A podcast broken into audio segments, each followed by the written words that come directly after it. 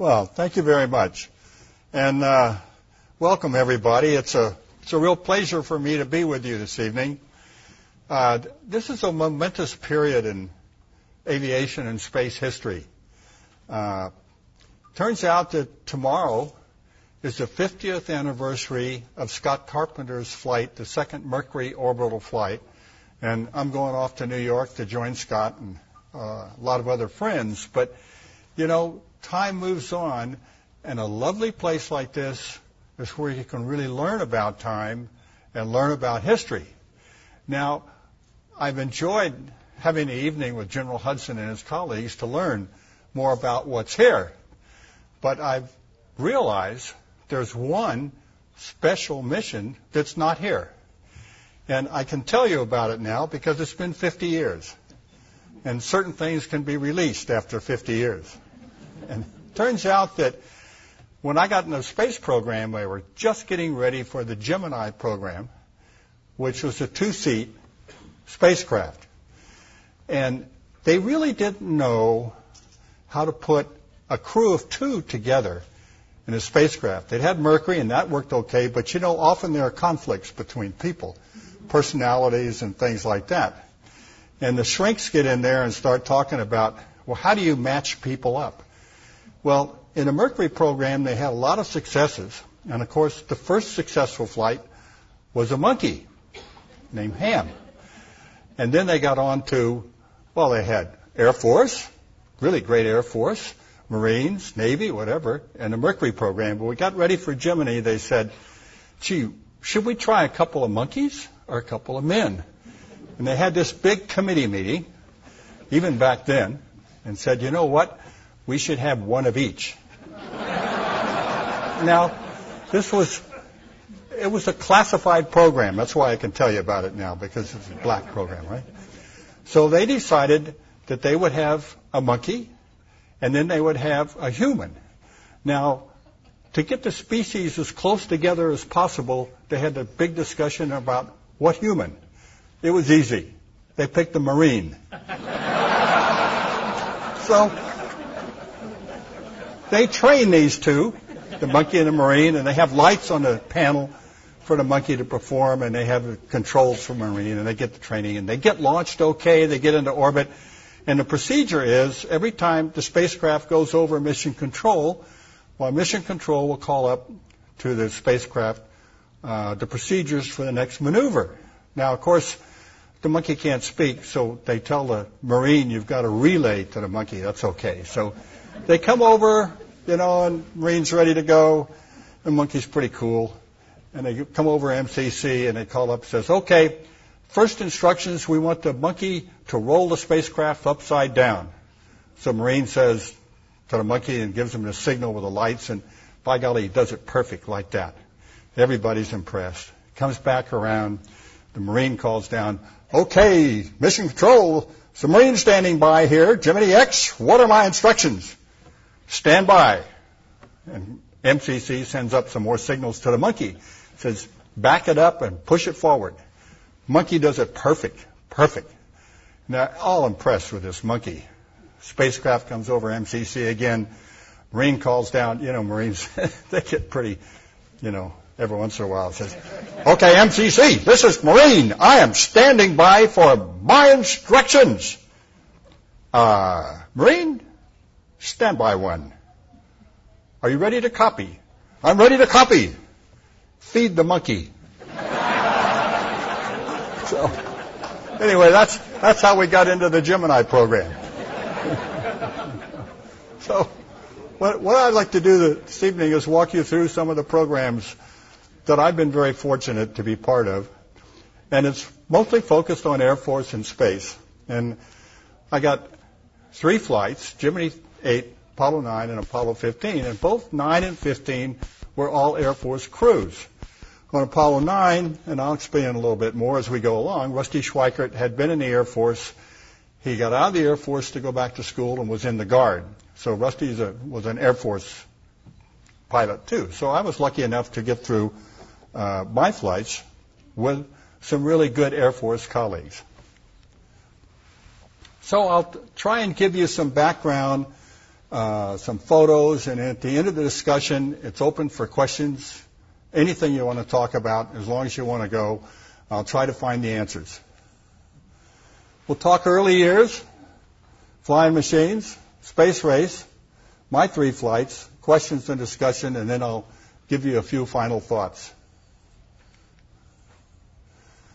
Lucky boy from Texas. You know, I was born at the right place at the right time, and my dad was a fighter pilot. I was born at Randolph Field uh, in 1932, and my dad pointed me through uh, my career. And the bottom right is when I got into flying school. Had four wonderful years at West Point uh, flying school, and I always wanted to sort of drive a car or be a cowboy or something like that. And that's what fighter pilots do. Flying machines. You know, when I put this story together for you tonight, I started putting in the airplanes I've been fortunate enough to fly. And, you know, again, right place, right time, and I got to fly a lot of machines, and there are a lot of machines out here that I were, was able to fly. And if I got into talking about the airplanes I got to fly, we would be here all night, I guarantee you. Because again, I really had a, a wonderful career. I loved the Air Force. My dad loved the Air Force. He was in 31 years. And, you know, we were an Air Force family, and there's something about Air Force that just ru- runs well in the blood. But on flying machines in the space program, we had basically one, two, three, four, five, six kinds of flying machines. Up left is the Gemini, a two, two-man spacecraft. And then the Agena was a target vehicle or the vehicle with which we docked with the Gemini. And interestingly enough, we flew the Agena. Uh, and I'll tell you more about that, but that was a flying machine as well. In the lower left-hand side is the Apollo command and service modules, uh, the orbital vehicle, and in the center is the lunar module, the lunar lander, and it had two stages. It had a landing stage and it had an ascent stage that went back up into orbit. And on the lower right is the ascent stage. So we had some, and NASA had some pretty cool flying machines. Now let me give you a little bit of history uh, and go back to the beginnings of the space race and show you all the flights that were going on and the competition in the space race, which really drove the funding for the space race, especially for our side. If you look at the top and the bottom, there's the competition. On the top are the U.S. flights, on the bottom are the Soviet flights. And you can see we're all very, very close up to 1967 when we both had a major failure. We lost the crew of Apollo 1 in a fire, and the Soviets lost uh, their leading test pilot, a fellow named Komarov, uh, when his chutes didn't open on the way back from a flight. I got to fly Gemini 8 in that race, and it was a great experience, but it was a close race. Then after our disasters, we both sides recovered, and we got back into the race again. On the top are the U.S. flights. I got to fly nine, and I got to fly 15. On the bottom are the Soviet flights. And you notice that just before Apollo 9, there were several unmanned and then a manned Soviet flight. And we found out years later that one of our main objectives on Apollo 9, which I'll show you, we didn't know the Soviets had beat us by three months, and we didn't even know it. So it was a, a mixed bag. In the U.S., everything is open. In the Soviet Union, everything was closed. But it was a very, very close race. Take a look at Gemini 8. I got to fly with one each Neil Armstrong, Ohio native, uh, a great guy. We had a good time together. He was a good leader, a wonderful pilot, and still a very, very good friend. We launched on March 16th, 66, on a Titan II. People talk about uh, these days some of the launch vehicles and making them human rated so that they're safer. We launched on an ICBM and it worked pretty well. and up in the left center is the first picture I took in space, which is the Airglow. And it is just beautiful. You see all the colors of the rainbow on the horizon as the sun comes up or sun goes down. And this is just after we launched and we got into orbit and we're going into the darkness in Africa, and I took that photo. Then we did the second rendezvous. Uh, Gemini 6 had done the first one with Gemini 7. And we rendezvoused with our Agena target vehicle. And there's a photo I took of the Agena up, upper right. And as we approached the first docking in space, uh, Neil did the first docking, and it was a, a really an exciting kind of thing, but it was really easy. I got to tell you, it was a walk in the park. But everybody was all, you know, sort of uptight. And if you look carefully in the sort of right center, you see the cone or the funnel on the Agena vehicle has a, a whisker sticking out, a, a narrow band. People thought that there would be an electrical discharge between the two spacecraft because of different potential in the launch pad. And so everybody's ready for this big spark to fly, and there were no sparks. And it was really smooth. However, we had sparks later on in that after about seven hours in flight, we had a, a thruster that uh, failed intermittently on and off. Uh, we had this big a problem, uh, and we got into a tumble with the Agena, and we had to undock from the Agena, uh, and we're off the range, the tracking range, with no communications with everybody. Uh, and I was able to fly with a guy who had a lot of experience in the X-15, and the guy figured it out. And so we got out of this problem. Uh, we had to come down early, and we landed.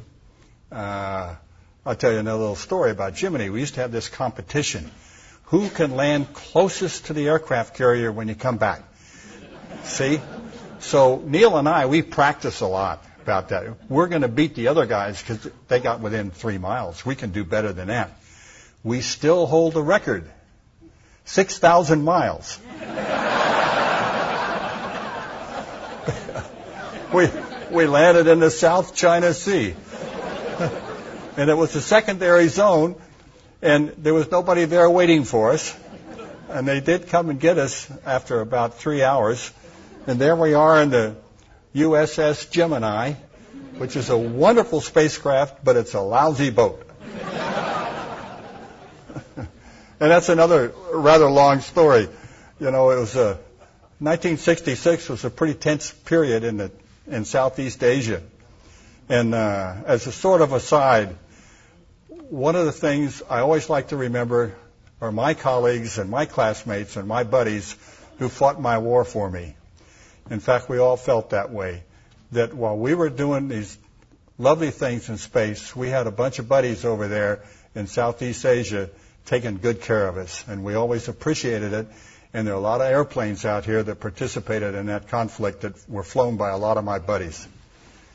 So anyway, we got through the the uh, Gemini 8 exercise, uh, and then I moved on to backup crew on Apollo 1 which lasted for about nine months. And I was joined by Jim McDivitt and Rusty Schweickart, and we eventually became Apollo 9.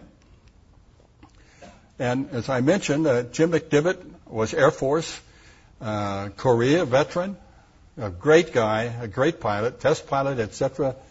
And Rusty Schweickart was Air Force went into the National Guard and was getting his master's at MIT when he was selected for the program. So we were pretty much an Air Force crew. And we flew the first real test flight of Apollo hardware, spacecraft and software and computers uh, in Earth orbit. And we had we were the third Apollo flight. First was Apollo 7, which checked out the command and service module. Then Apollo 8 went around the moon, a bold move that worked with the command and service module. But our mission was the first flight of the lunar module in all three stages uh, of both spacecraft. So it was what we like to call an entrepreneur's test flight. And it was just a wonderful mission. We had a great time. In 10 days in orbit, we got everything done and if, that we're supposed to get done. And we thought that if we had half of it done, it'd be a 100% successful mission, but we got it all done. And among some of those things was uh, a lot of work with the computer. Now, I have to take you back a little bit and give you an example of what we were dealing with. And this is a computer we used to go to the moon. Uh, you can see that it was a little, it was a box, had 36,000 words in it. That's about a page. Compared today with a mobile or cell phone, which has well over 2 billion words. So we're working with a little teeny thing in terms of capacity. But the software was brilliant. And it was a very effective device. And it was designed such that once we left Earth orbit, going to the moon, we could get back if we lost communications with the ground. So there was enough programming in there to get to the moon and get home, or if we're on the lunar surface and lost communications, we could get home. So it was a brilliant little device. On the upper left is the lunar module called Spider, because it looks like a spider. Uh, and we didn't have fancy call signs in. We just used these for radio communications so we wouldn't be saying, hey, Apollo 9, this is Apollo 9. We had to have a call sign. And below it is a command module, command and service module. And the upper part, the command module, looks like a gumdrop because it, when it's shipped away from the factory, it's wrapped in blue cellophane, looks like it. So we called it a gumdrop.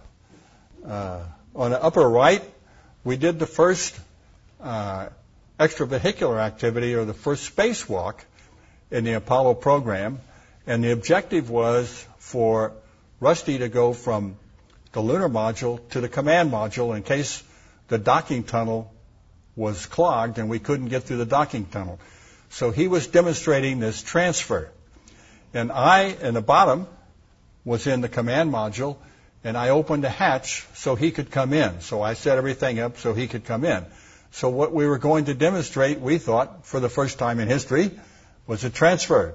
Three months earlier, the Soviets had transferred two guys. So they were running the race pretty well at that point. Then we get to Apollo 15. When I came back from Apollo 9, I was assigned as a backup crew on Apollo 12 and assigned with my two colleagues with whom I flew on Apollo 15, Al Worden and Jim Irwin. Uh, Al and Jim, both Air Force, both test pilots. Uh, they came in the class behind us. And again, I got a superior crew. Really, really good guys. And we had a big mission too. Turns out that by the time we got ready into Apollo 15, a lot of things had changed and a lot of new hardware and equipment came aboard, and our experience in the Air Force and in test pilot school enable us to accommodate all of the new things. But one thing that we had never done before, we had to go to the moon and we had to find uh, valuable samples scientifically to help understanding what the moon is. None of us had ever had any geology we had nobody even had been a rockhound. So we took a lot of geology. Uh, actually, it was rather fun. About every month, we go out for three or four days to some different part of uh, mostly North America and Hawaii to study geology and learn the terminology and learn how to collect samples. And I'll show you some of the, the results. But here we are on a, on a field trip. Uh, on the left is with our favorite professor, uh, a professor from Caltech named Lee Silver, who was a marvelous guy and really taught us a lot. There's Jim Irwin and I, and when we trained, we simulated uh, out in the field with backpacks and cameras and radios, simulating what we would be doing on the Earth. And our philosophy was do everything on the Earth that you need to do on the moon, but do it before you get to the moon if you possibly can. The lower is a Rio Grande Gorge. Part of our objective was to explore a region around a canyon or a gorge. So we were taught how to look at things and how to evaluate them. So on a 26th of July 1971, we departed uh, the Earth on a Saturn V, uh, monster machine, lovely machine, never had a failure. There was never a loss of any Saturn launch vehicle. Wernher von Braun built it, and I always thought it was his dream. After launching a thousand V2s, he finally got his Saturn V, and it worked. We went to this spot on the on the moon, which is sort of on the inside of the right eye of the man on the moon when you look at it at night, uh, in a, an area called the Hadley Apennine, which is a rim on the rim of the largest basin on the moon, uh, the Imbrium Basin, and it's a mountainous area. And the spot we landed, you can see in the lower left, and a better picture of it on the right, and it shows the approach path over the, the moon. And if you've ever had a chance to fly an approach path, this one was rather interesting. The normal angle for an airliner to come in and land is about three degrees. When we went to the moon, the earlier flights landed at an angle of about 14 degrees. But when they looked at Apollo 15, we couldn't get over the mountain at 14, so they increased our glide path to 25 degrees. And we actually flew through those mountains, and the one on the right was 15,000 feet high, and the one on the left was 9,000 feet high, and we went in between the peaks. And fortunately, the people who planned the trajectory got us at the right height at the right place. And we landed in this little area near Hadley Rill, set up Falcon Base, and uh, our, our module's call sign was Falcon. The reason was we're all Air Force. The Air Force Academy's mascot is a falcon. So let us attach ourselves to the Falcon. Uh, on the right is Hadley Base with Jim Irwin saluting our flag. We're very proud to plant our flag at Hadley Base. Uh, it was a, a, a, very nice moment, and we were very appreciative to have had the opportunity to do all these things. On the left is yours truly working with one of the scientific experiments, which was a drill. Uh, we drilled three meters into the soil to collect a sample, a core tube. Uh, on the right is yours truly working on the side of a mountain. And you can see that it's a steep slope. It was actually about 18 degrees slope. And the material on the side of the mountain is very loose and very soft. It's very difficult to work with. It's also very dirty. It's really dirty. And you get this lunar dust in everything, and it grinds on the connectors, and it permeates the material. In fact, none of the suits that came back from the moon have ever been cleaned back to pure white. They all retain a certain amount of gray. We had the lunar rover, the first lunar rover, uh, which was another great machine, and I look at it as a flying machine. Uh, in fact, when it was designed, it was designed by a bunch of people who had airplane experience. And how do you drive on the moon? Well, the spacesuit is just too big and cumbersome. You can't put a wheel on it. So what did they put on the rover? A stick, like an airplane stick. And what did they do for we pilots to make it really easy? Well, you keep it simple. If you want to go forward, you push the stick forward.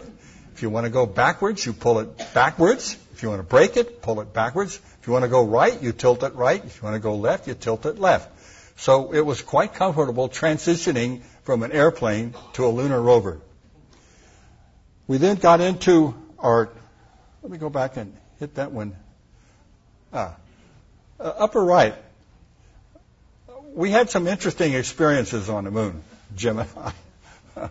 All of, we're on the moon for three days all the while Al Worden was in lunar orbit by himself for three days, full of experiments. We had a big set of cameras on the on the service module, a lot of work to do. But Al had to take care of home for us around the moon for three full days, and he did a brilliant job. In the upper right, Jim and I were exploring the side of the mountain, and we saw this boulder, and thought, it looks a little green we better take a look at that. So we drove up to it, and because of the slope and the material, uh, I hopped off and I put my tongs on the boulder to take a picture. And in the background, Jim had just hopped down to stop the rover from sliding down the hill. And if you look at the left rear wheel, it's off the ground. And, and the rover is very light on the moon, and that thing was starting to slide. Fortunately, Jim was quick. Jim was a great handball player, beat me all the time. So he got down there and stopped it. In the lower right, uh, or the lower left, you can see the tracks on the side of the mountain. You can see where the rover digs in, and we couldn't actually traverse the side of the mountain with two of us in the rover. Jim had to walk. I was commander. I drove, right? Jim walked to get across. And then there is a lunar module about the time we departed. Uh, again, we spent three days on the moon. Uh, we had 18 hours outside and three EVAs. We went to three different areas driving our rover. And actually, it was quite a camp out experience. Everything worked like it should have worked. We slept very well. We slept in hammocks. Uh, again, because we had to be on the moon for three days, we decided that unlike previous crews, we would take our spacesuits off. If, if we assumed the lunar module was going to keep pressure, then we had to accept that, take our spacesuits off. We slept in our underwear and hammocks and had really pretty good sleep. So it was a marvelous system. The whole system that was designed during that period was absolutely incredible. I look back and I say, you know, everything worked. But it was a wonderful culture. Few people realized that at the peak of Apollo, there were 400,000 people working on the program. Every single one of them was part of the family, and every single one of them was dedicated. So when you get to the moon and you get going in the geology, which we really enjoyed, you forget about spacesuits and backpacks and all that stuff because you know there are 400,000 people taking care of you and watching every second. So it's a very comforting experience, and it was just a great period of time for the culture that was developed.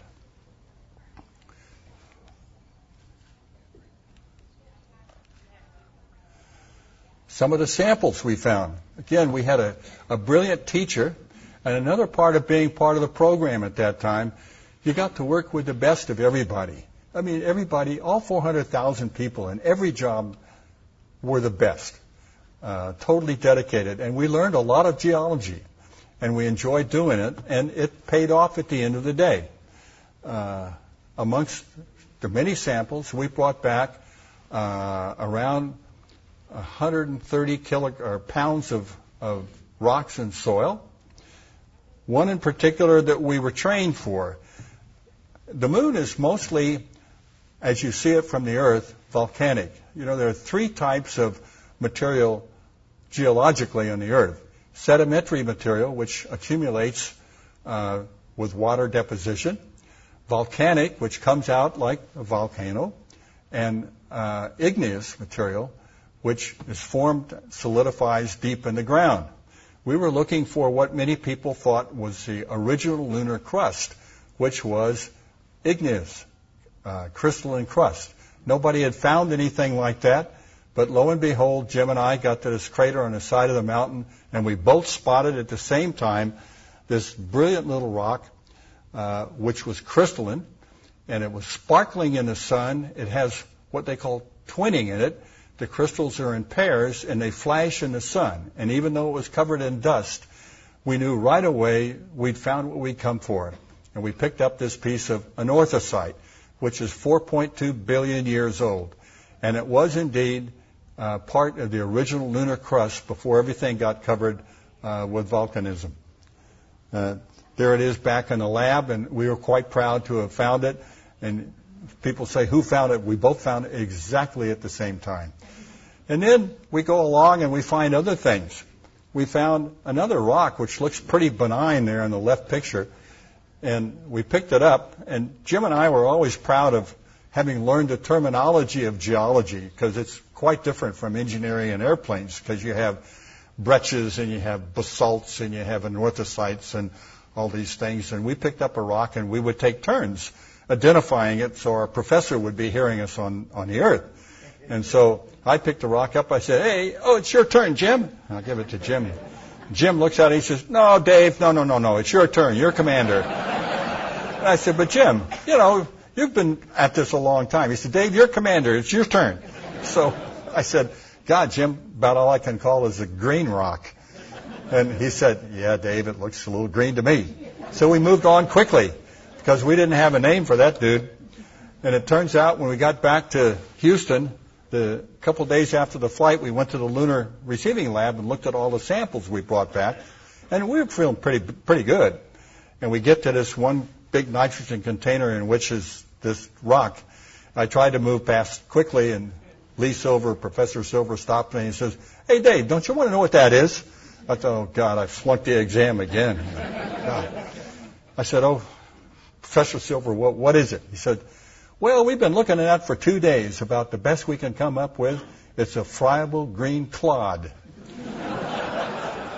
and, and, it turns out that 38 years later, uh, a professor researcher at Brown University has some new analysis techniques, and that's one of the beauties of progress in science.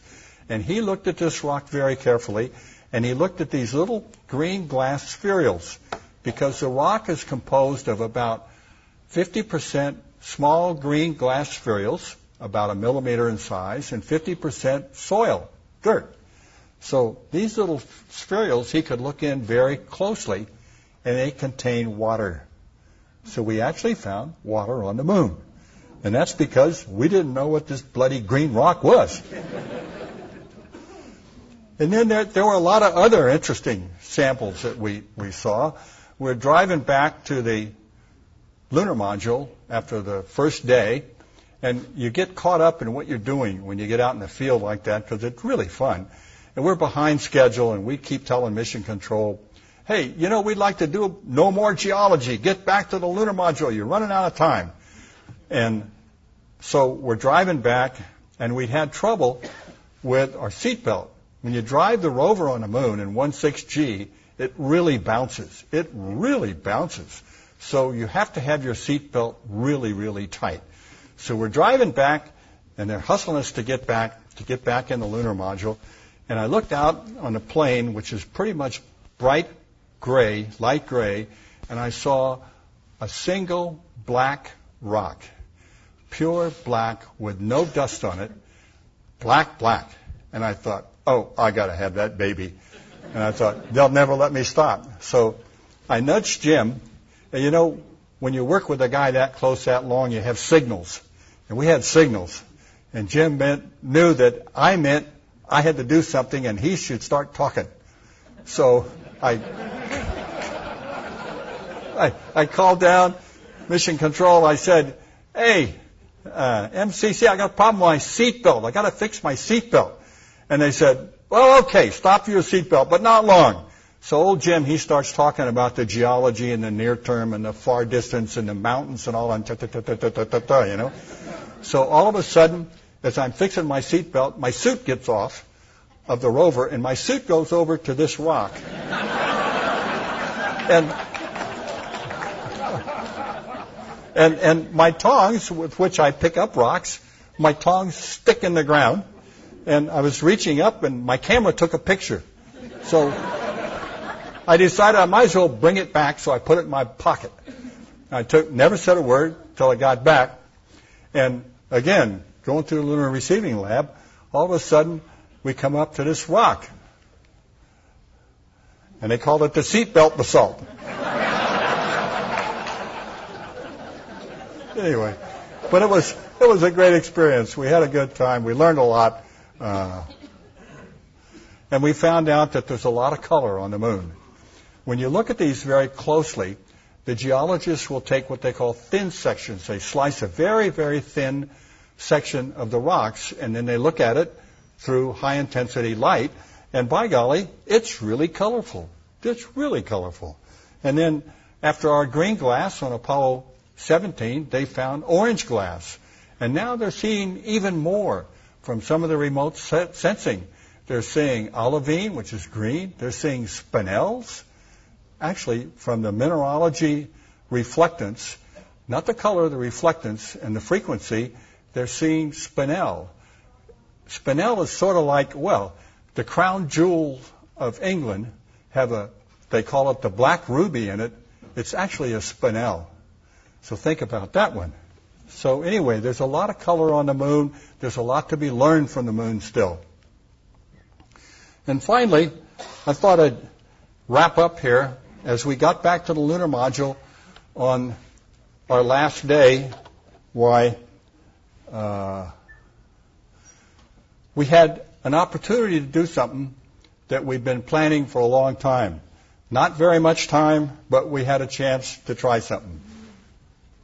Up, backwards, backwards. Well, what do you know about that? Forward, forward, forward. You know, it's like these automatic airplanes.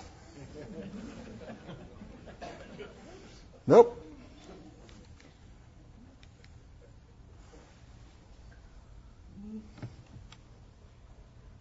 There we go.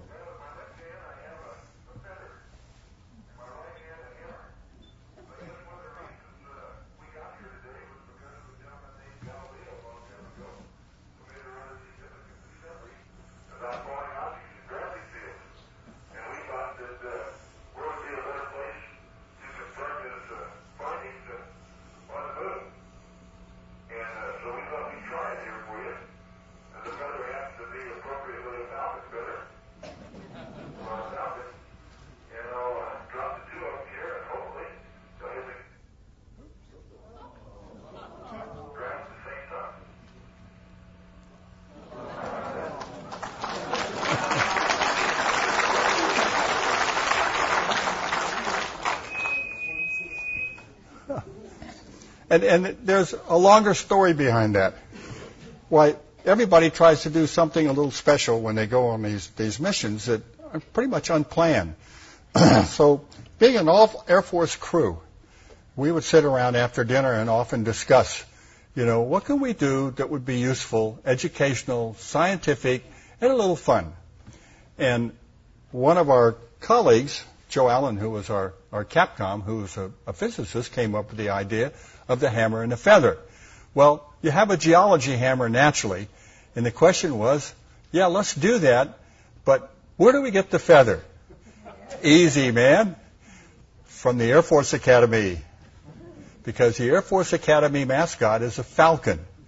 So it turns out I had an old friend from the Air Force who happened to be a professor at the Air Force Academy, and I called him up and I said, Hey, Leo, we got this problem, but we can't talk about it. We don't want anybody to know about it.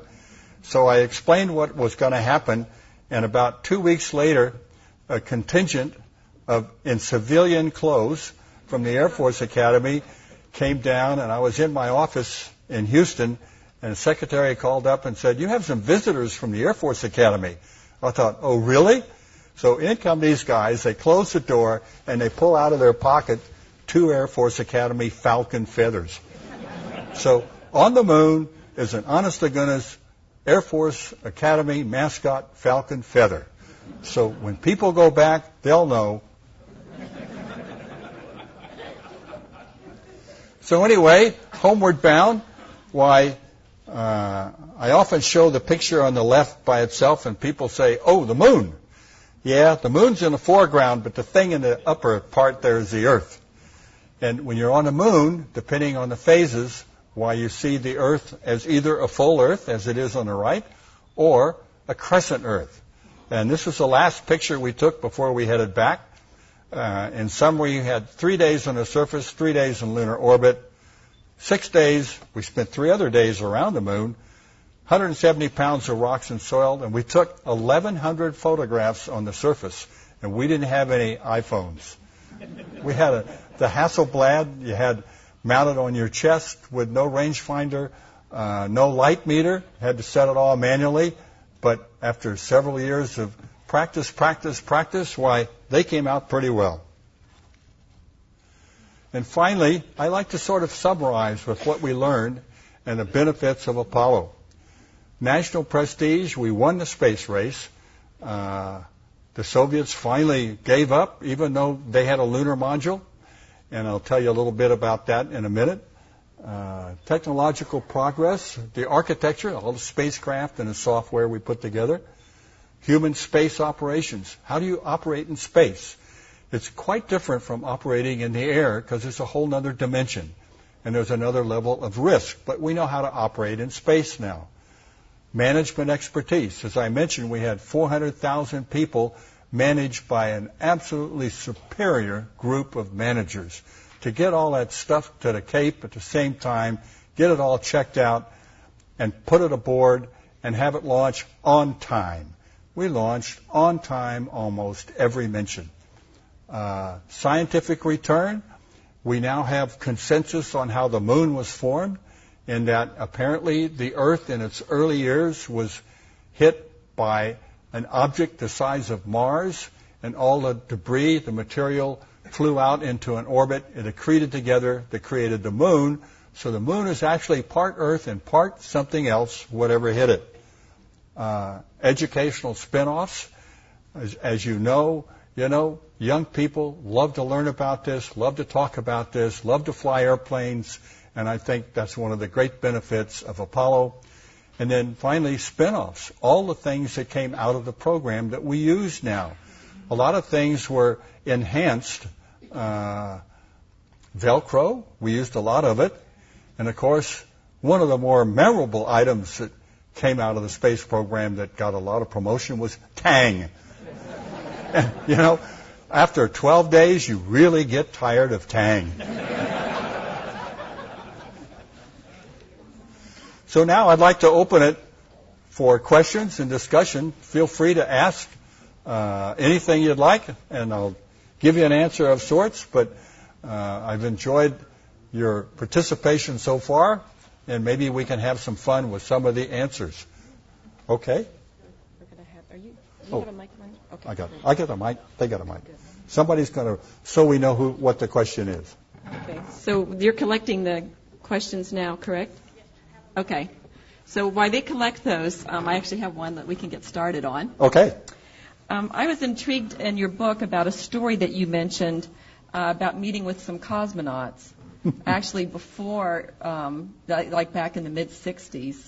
Uh, I didn't realize that there had been any interaction at all between the two groups and, and being part of the Cold War like that. Can you tell me what that encounter was like? Yeah, it was. Yeah, quite an experience. Um, I got to know quite a few cosmonauts over the years, but uh, in 1967, I'd flown uh, Gemini 8. Mike Collins had flown Gemini 10. Mike Collins, Air Force. Mike and I were good friends, and somehow we got selected to represent the U.S. at the Paris Air Show in 1967. And uh, that's great. And we got briefed by the State Department. It was a big display. And it was going to be the first time the Soviet Union showed anything. It was the first time they showed their launch vehicle. They were going to have a big pavilion and a lot of attention. So we get this briefing by the State Department that says, okay, you guys, be careful because they'll do it to you. Give them one chance. Don't meet with them. Don't talk to them. Stay away from these guys. So, you know, State Department and a couple of Air Force captains and all that stuff. Yes, sir. So we get to the Paris Air Show, and I mean, it's it's quite a scene. And of course, they have their pavilion, we have our pavilion, and we're told. And but Mike and I are sitting there thinking, you know, boy, I'd sure like to meet those guys because they're fighter pilots too. And there's a bond, you know. Fighter pilots just get together. So somebody told us that Friday afternoon, uh, if we happened to go to the Soviet pavilion, the cosmonauts might just happen to be there. So Mike and I, we sort of winked at each other and said, shoot, let's do it. So we went over, and by golly, they were there. Uh, Feoktistov, who had flown and was one of their leading engineers, and Belyayev, who was an Air Force colonel, met us when we walked in. The, Belyayev had his uniform on, his, all his stuff, and of course, by that time, every photographer in Paris had heard about this, and it was the first time in public displays that an astronauts and cosmonauts would meet at the height of the Cold War space race. So they figured there'd be some real fireworks. Well, turns out there were, but it was a different kind. We were surrounded by these mobs of photographers, and Belyayev took charge and in Russian said, move out of the way. And he led through this mob of people out to the ramp, and they had one of their transports out there all set up inside. We went inside. They closed the doors, and the fireworks were vodka. lots and lots and lots of vodka.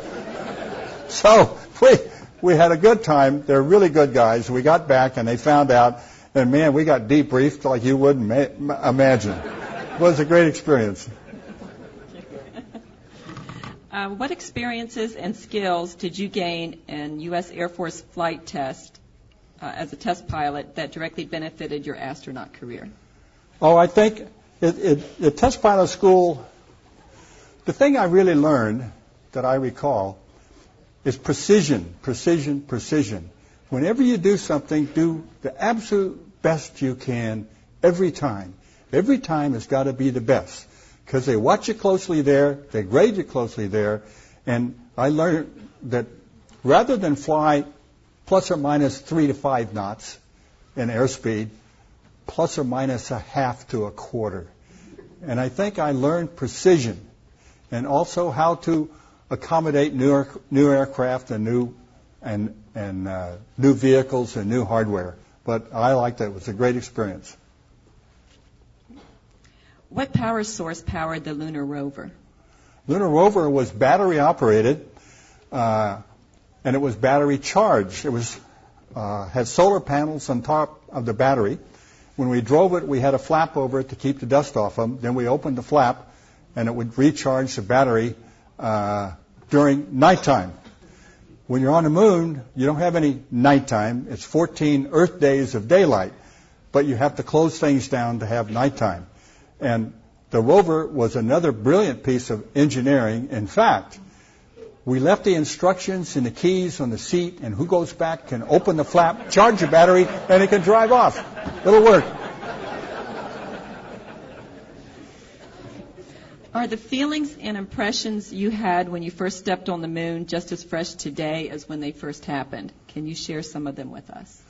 Well, you know, time sort of dilutes things. It was really exciting. It's a fantastic place, especially when you study it uh, and when you get there. It's just a wonderful experience. It's a beautiful, beautiful place. And I I've, have been asked that question every once in a while, and they say, uh, people say, well, do you dream about being on the moon? My answer is, only in the daytime.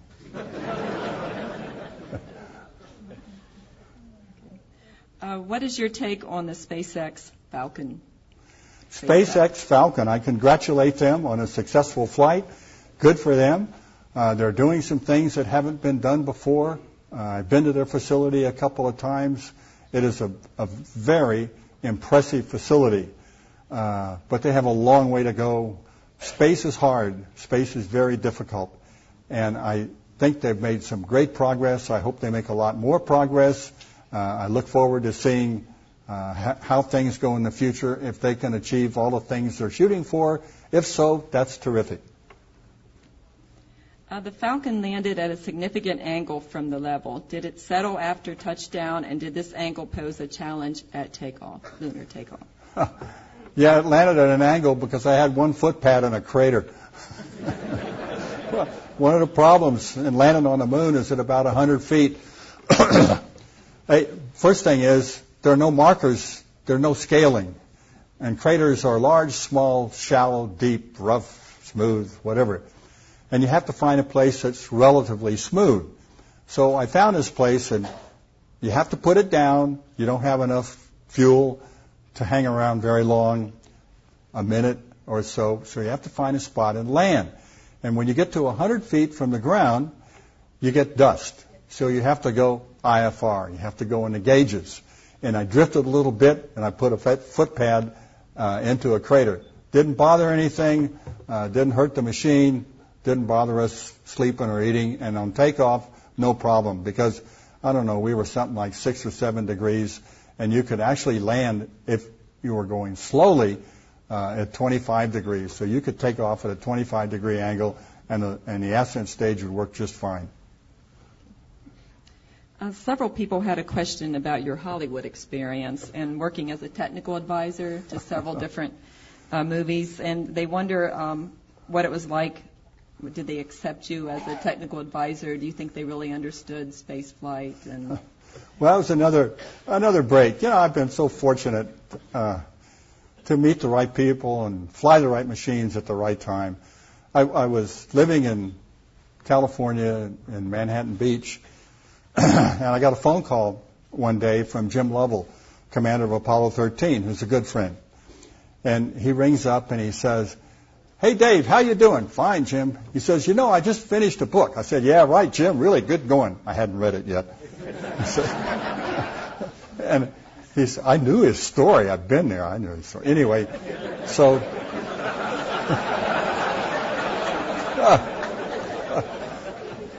so he said, you know, I'm on a book tour, and these guys out in Hollywood want to make a movie about Apollo 13. Would you go talk to them and help them out? I said, oh yeah, I'd be glad to, Jim. That's fine. That's fine. He says, well, if it's okay with you, I'll have the director call you uh, directly. I said, it's fine. He said, in about five minutes. I said, I'll be here, Jim. He says, okay. Five minutes later, phone rings. I pick it up. I say, Dave Scott. Hi, Dave. It's Ron Howard. Hello, Mr. Howard, sir. He said, oh, Jim says you'll help us with the movie. Can you come over to the set tomorrow? I said, yeah, well, oh, yes, sir. so I go over to the set next day, and Ron Howard and Tom Hanks and Kevin Bacon and Gary Sinise and Bill Paxton all sitting around. And they say, hey, we're going to make this movie on Apollo 13. How do you go to the moon? So anyway, it's a, a wonderful experience. They're wonderful people. We spent a lot of time. I, I worked on the script, the actors, the set, the locations, the whole, the editing, everything and I became very good friends. They became good friends. We got to know each other. It took seven months to film, and they're really, really great guys. I mean, Tom Hanks is an absolute prince. He loves space. He loves the military. Uh, he's got there's a on the web there's the Apollo Lunar Surface Journal. If you haven't seen it, it's marvelous. And Tom's got everything printed out on white notebooks in his office on his shelf. And from that experience, about another six months later, Hanks calls up and says, How about lunch? Went to lunch. He says, We're going to do Earth to the Moon series. Would you be technical advisor? I said, You bet. Absolutely. So I did the 10 series with them. And I tell you, it was really, they work really hard. Uh, they're very serious, that group. I used to think Hollywood was, you know, three martini lunches. No way. You know, they're 14 hour days and they work hard and they did a great job. And the accuracy of those films is just marvelous. They, they go to, everybody did. It's another family. It's another culture. They wanted to know exactly what the digits on the computer said when Neil Armstrong was a minute from touchdown. Not what the computer looked like. What did the digits say? I mean, they are really precise. So it was a great experience and another wonderful, uh, wonderful family. Uh, what was what? Uh, what did you have the most fun doing? What um, you know, in your Air Force career or NASA, what, what would you say you had the most fun at? I had that the other night at dinner, actually, and today. Flying the F-86. That was the most fun for me. I was a fighter pilot. I was stationed in Holland. We had a single Air Force squadron under the operational control of the Dutch Air Force, so we flew by Dutch rules. Uh, a marvelous experience and uh, a lovely airplane. And I, I look back, which airplane was the most fun for me. It was the F-86, the Sabre, the Korean veteran airplane, and it's the last one that really, really sort of danced. It was just a, you know, but all my my breaks, my lucky breaks, I'll tell you, I've had a good time. Been, been a wonderful career, and it's neat to be here in this lovely place and look at all these airplanes. I, my, as I mentioned, my dad was a fighter pilot, so today we went out, and uh, Ray Morrison took me around, showed me the airplanes my dad flew. That's really cool, huh?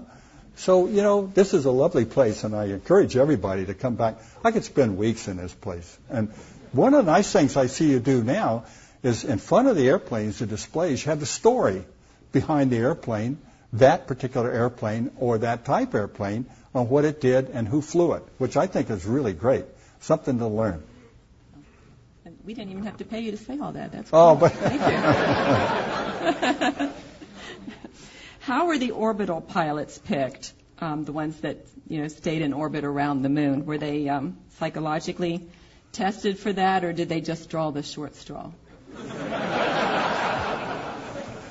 You know, well, uh, it, in our day, there was no big deal about all this psychology stuff. I mean, it was, yeah, it was there. But everybody got along, especially in flight. And I think you find that in the Air Force too. When, when teams go out in combat, you know, it's a teamwork. The personalities disappear, don't they, Jack? They disappear. You work as a team. I have a, a good friend of mine, one of my classmates, uh, who was on one of the missions in Vietnam flying an F-105. He's a close friend. In fact, he, he wrote the book called 100 Missions North, Ken Bell. He was the wingman, and the leader took him into the hottest spot, uh, got all shot up, got back home. Leader got the Congressional Medal of Honor, and Ken got uh, the Silver Star, the Air Force Cross. He got the Air Force Cross. So they worked as a team, and the leader leads the team, and the team sticks together. In the same way in space, we were selected uh, by NASA as a group. When we got into NASA, there were no there were no tests, no exams. Once you got in, you were in. But everybody watched the performance. Everything was open. And our boss, Deke Slayton, former Air Force, would select the crews and then pass them up to management because management always gets uh, the last voice and approves the crews. And how people get selected was somewhat of a mystery, which was a good idea because what we all learned early on, you compete as hard as you can in everything. You do everything you can do in everything you do the best. So shoot, I used to go play handball a lot, a lot with Mike Collins. He beat me every time. I couldn't beat that guy. But I worked as hard as I could to beat him. Not anything acrimonious, you wouldn't hurt the other guy, but the competition was there.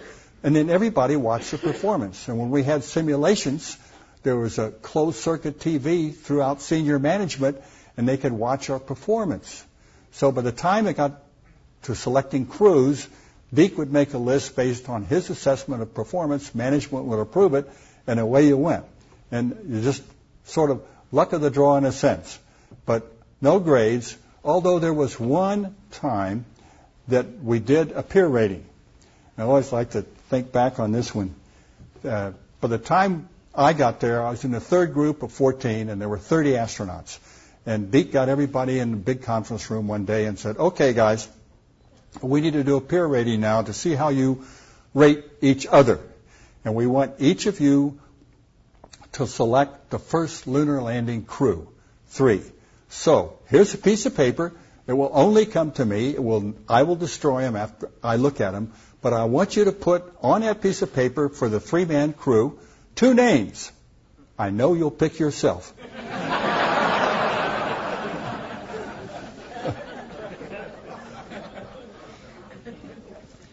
Um, in your book, you talk about a lot of uh, close calls that you had throughout your career, and, um, and including being the backup for Apollo 1. Um, we're, we're wondering, um, did the fact that you cheated death, it seems so many times, make the, the whole moon trip um, less uh, dangerous feeling to you, or you had you cheated death enough that you weren't worried at all? Well, I wouldn't. I wouldn't call it really cheating death. I call it proper training and understanding where you are and what you do and keeping cool and that sort of thing. And I had, in my era, airplanes, there were a lot of problems with new airplanes. They were pushing fast, post World War II, get them out there, and a lot of times they didn't have as much uh, preconditioning, if you will. So we had problems, and I had problems like everybody else had problems, and you learn to work through the problems.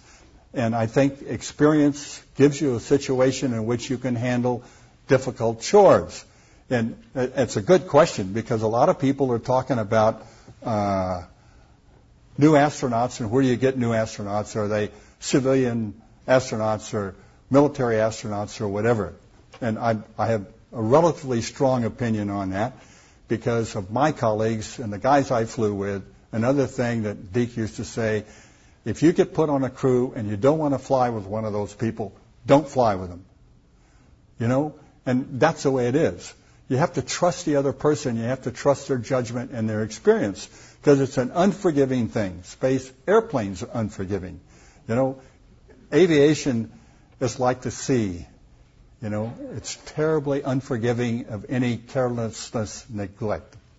So you got to pay attention to things, and I think part of my experiences that helped me go to the moon were the problems I had with airplanes. Follow the procedures, listen to your lead or your wingman or the ground, uh, and just pick the right path, and then you get used to it, and you say, you go to the moon, you say, I got these 400,000 people. If I get in a situation which uh, I can't handle and I need some help, I'll call them, and they're going to give me some help. So you get that comfort zone. Do you think that enough is done to inspire the next generation of explorers? And is there anything else you think that we should be doing? What was the first part of it? The... Do you think that enough is done to inspire the next generation of explorers? That's a no. you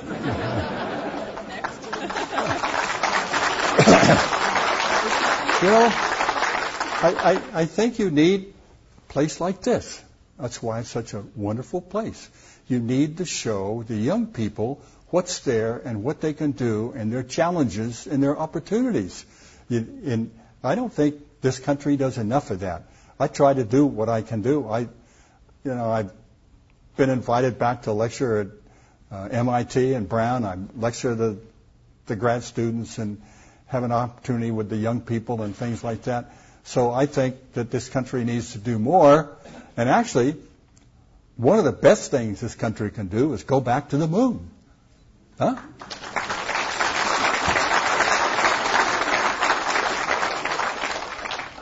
Okay, I was told to make this the last question.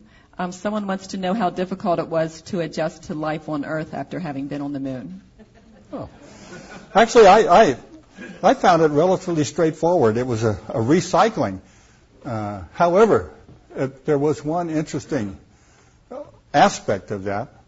Uh, physiologically, physically, you know, you adapt. We're only there 12 days. You know, and that's not a long time. So physically, we got back pretty quickly. Uh, adjusting to all the falderall, that was a little more difficult. And not having time to rest was one of our, our main problems. On the first three missions uh, that came back, 11, 12, and 14, the crews were quarantined for a couple of weeks because of potential microorganisms and bugs and stuff like that. They found out there is nothing on the moon. On Apollo 15, they scrubbed the quarantine. We didn't have a quarantine. And I actually wanted one so we could power down. You go full tilt for 12 days. I mean, we went full tilt for 12 days. You need a break time. And we got back. In fact, I tried to get Slayton to give us something. He's, no, no, you guys are, take off, do your thing, come back, do a debriefing during the day. So, first night I was home, got back, one of the neighbors wanted to have a party. Man, I'll tell you, that is not exactly what I wanted, but they were great neighbors, so we had the parties. But that that that kind of sort of adjustment was tough because so many things are going on, and you really want to focus, write your reports, and do all that. But yeah, we all adjusted. We got past it all right. You had some final thoughts. A couple final thoughts.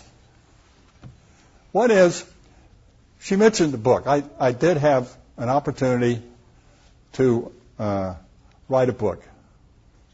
And, and, I'll leave you with a little story on the book. I met Alexei Leonov, uh, who did the first spacewalk. I met him in 1973. When I got through flying Apollo 15, I was assigned to the Apollo Soyuz test project as special, special assistant for mission operations. And I took the first group of big group of engineers to Moscow for the first technical negotiations after the political stuff was finished. I took 35 engineers to Moscow for, for three weeks. My host on the weekends, because I had flown, my host on the weekends was Alexei Leonov, whom I had never met, but I sure knew who he was. And so on the first weekend, they took us on these rickety old Russian buses down to uh, Kaluga, the birthplace of Tsiolkovsky, their father of rocketry, and I met Alexei on the bus. Now, this is the Soviet Union still, and everything's still secret. Before we went, we were briefed, don't say anything to anybody. They bugged the rooms and all that stuff. And I figured, you know, this is really cloak and drag or black stuff, and I wonder how Alexei will be, because the other guys had been pretty good once we got to the vodka. But we we were on his bus in early morning heading down south, so we got to talking, and his English is pretty good. My Russian was pretty nil. So we're sitting talking about experiences and things like this, and I find out that uh, when I was an F-86 pilot in Western Europe, he was a MiG-15 pilot in Eastern Europe. Another interesting part of our, our lives together. And then he looks over at me, and he has a twinkle in his eye. He, Alexei always has a twinkle. He's a, he's a really neat guy. He says, do, do you mind if I tell you a political joke? I thought, God, in, in the Soviet Union? Okay, fine. I, we do political jokes all the time. He says, well, he says, we're just passing the town of Borodino. And he says, if you recall from your history, why at Borodino, we Russians turned back the Germans in dead of winter. I said, yeah, I remember that one. And he says, not too far from there, we turned back Hitler in the dead of winter. I said, yeah, I remember that one too. Wouldn't want to fuss with you guys in the dead of winter. And he says, well, he says, we know that you Americans are advising the Israelis. And you probably know that we are advising the Egyptians. I thought, yeah, well, I did know that. He says, not too long ago, the Egyptians came to us and said, you know, what if the Israelis attack again? What do you think we should do? And Alexei says, told them it's easy. Fall back to Cairo and wait for winter.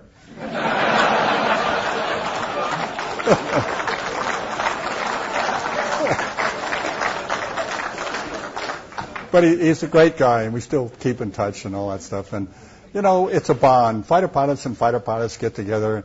Political things are important, but you get together with your own kind and your own culture. It doesn't matter the language. You know, you can talk, and you can even if you're just doing airplane thing. It's really a really great experience. And then finally, looking back, way back, Socrates said, "Man must rise above the earth to the top of the atmosphere and beyond, for only then will he fully understand the world in which he lives." Well, 2,300 years later, Congress had a hearing about Apollo and what was the significance of Apollo. And one of the gentlemen at the hearing was a fellow named Norman Cousins, who was the editor of the Saturday Review. And he reflected on the significance of Apollo was not so much that man set foot on the moon, but that he set eye on the earth. And I think the message is we have to take care of the earth. And it's very, very important. We're not doing a good job. And I hope all of you think about that and think about taking care of our good earth. Thank you very much.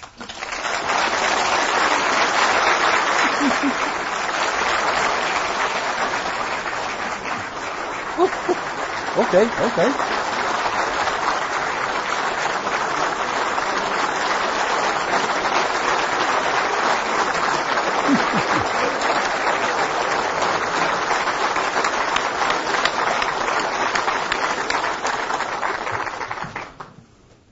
Okay. Um, wow. Well, um, I just want to say a few things here. First off, uh, how appropriate was your comments about uh, uh, those who fought, and especially those who uh, sacrificed so much in uh, Southeast Asia? Uh, Memorial Day is coming up, and I'm going to ask all of you, please keep in mind all of our soldiers, sailors, airmen, Marines, our civil servants, and um, support contractors as well who are over in the Middle East. Um, many of whom are uh, in harm's way. They're doing a great job for us, and uh, many of them have uh, sacrificed much, lost lives and limbs and otherwise. So let's keep all of them in our thoughts and prayers and their family as well. So thanks again for uh, mentioning that. Um, okay, first off, uh, to you, Colonel, Colonel Scott, sir, thank you for your service to our nation. Uh, and for all you have done uh, during your career to do all the things you talked about here, both as an Air Force officer and otherwise. Um, we really appreciate you being here tonight. And uh, given our mission here of telling the Air Force story to the public and inspiring, motivating, and educating our youth toward uh, the Air Force and toward science and technology and engineering and math, you have really helped us along the way here, so thank you very much. I do. We'll have lots more coming uh, downstream for the museum here. Uh, more ap- airplane acquisitions, as we talked about that new building coming. Uh, you may have seen the mock-up in the uh, atrium on the way in, and lots of other things coming downstream with a tattoo and a marathon and all that. Um, I have. Would you mind answering one more question? We got you that? Okay, here it is. Um, what advice would you give to a young uh, 14-year-old, uh, a young man or a young lady who thinks that he or she is inspired toward space or toward uh, the science, technology, engineering, and math, or maybe toward the Air Force?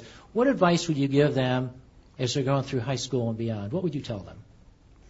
Well, fir- first thing I'd say is find something you really like to do and really want to do. And then do the best you can every day in every way. Perform yourself as high as you can because if you maintain your top performance in everything, that'll be your standard and you want your standard to be top. Don't figure that, oh, I can coast through this or coast through that. Hit it hard every day. So pick what you like, study, study, study, but do the best you can every, every single day. We used to have, not to divert, but, you know, landings, and I know you did this too. When, when I was first in the squadron, we had a little mobile control out by the runway to make sure everybody had their gear down. And there was one guy in mobile, one pilot and more. He scored every landing, and he put it on the bulletin board in ops. And he came in, and every day you had to make your best landing. So I'd say, every day, make your best landing. Yep. Oh. Thank you. I, th- I think that fits in real well with the comments you made about leadership and teamwork uh, earlier. So thank you very much. Well, um, we have uh, one of our uh, presenters here for you, and I'm read to all of you here the inscription uh, that's on here. Uh, presented to Colonel David Scott, United States Air Force retired, National Museum of the United States Air Force, uh, 22 May uh, 2012. You know, um, we worked uh, quite a while to uh, extend the invite to Colonel Scott, and he was gracious enough to come uh, be with us here. Um, tomorrow, you have, I think, two engagements uh, out east of here, and another one the next day. So uh, we'll close up here in uh, just a minute and let you get squared away to depart tomorrow. But on behalf of all of us here, all the staff at the museum, our 500 and some volunteers, cleaning crew, and everybody else that supports us here and helps us uh, accomplish the mission here. Once again, thank you for your service to our nation, and thank you for being our guest here tonight. And all the best to you in the future. Best to you too. We Oh can- man, that's we- really cool. We, we can ship this too. Okay. Oh man, that's wonderful. That's really, that's really good, huh? That that is very good. Thank Jack. Thank you very much. Wow. Wow, treasure that dude. That's what it's all about, isn't it? Flying. Okay. Okay. Good. Uh, we're going to ask if everybody Oh, can that's remain really cool, seated for a few minutes um, until Colonel Scott is.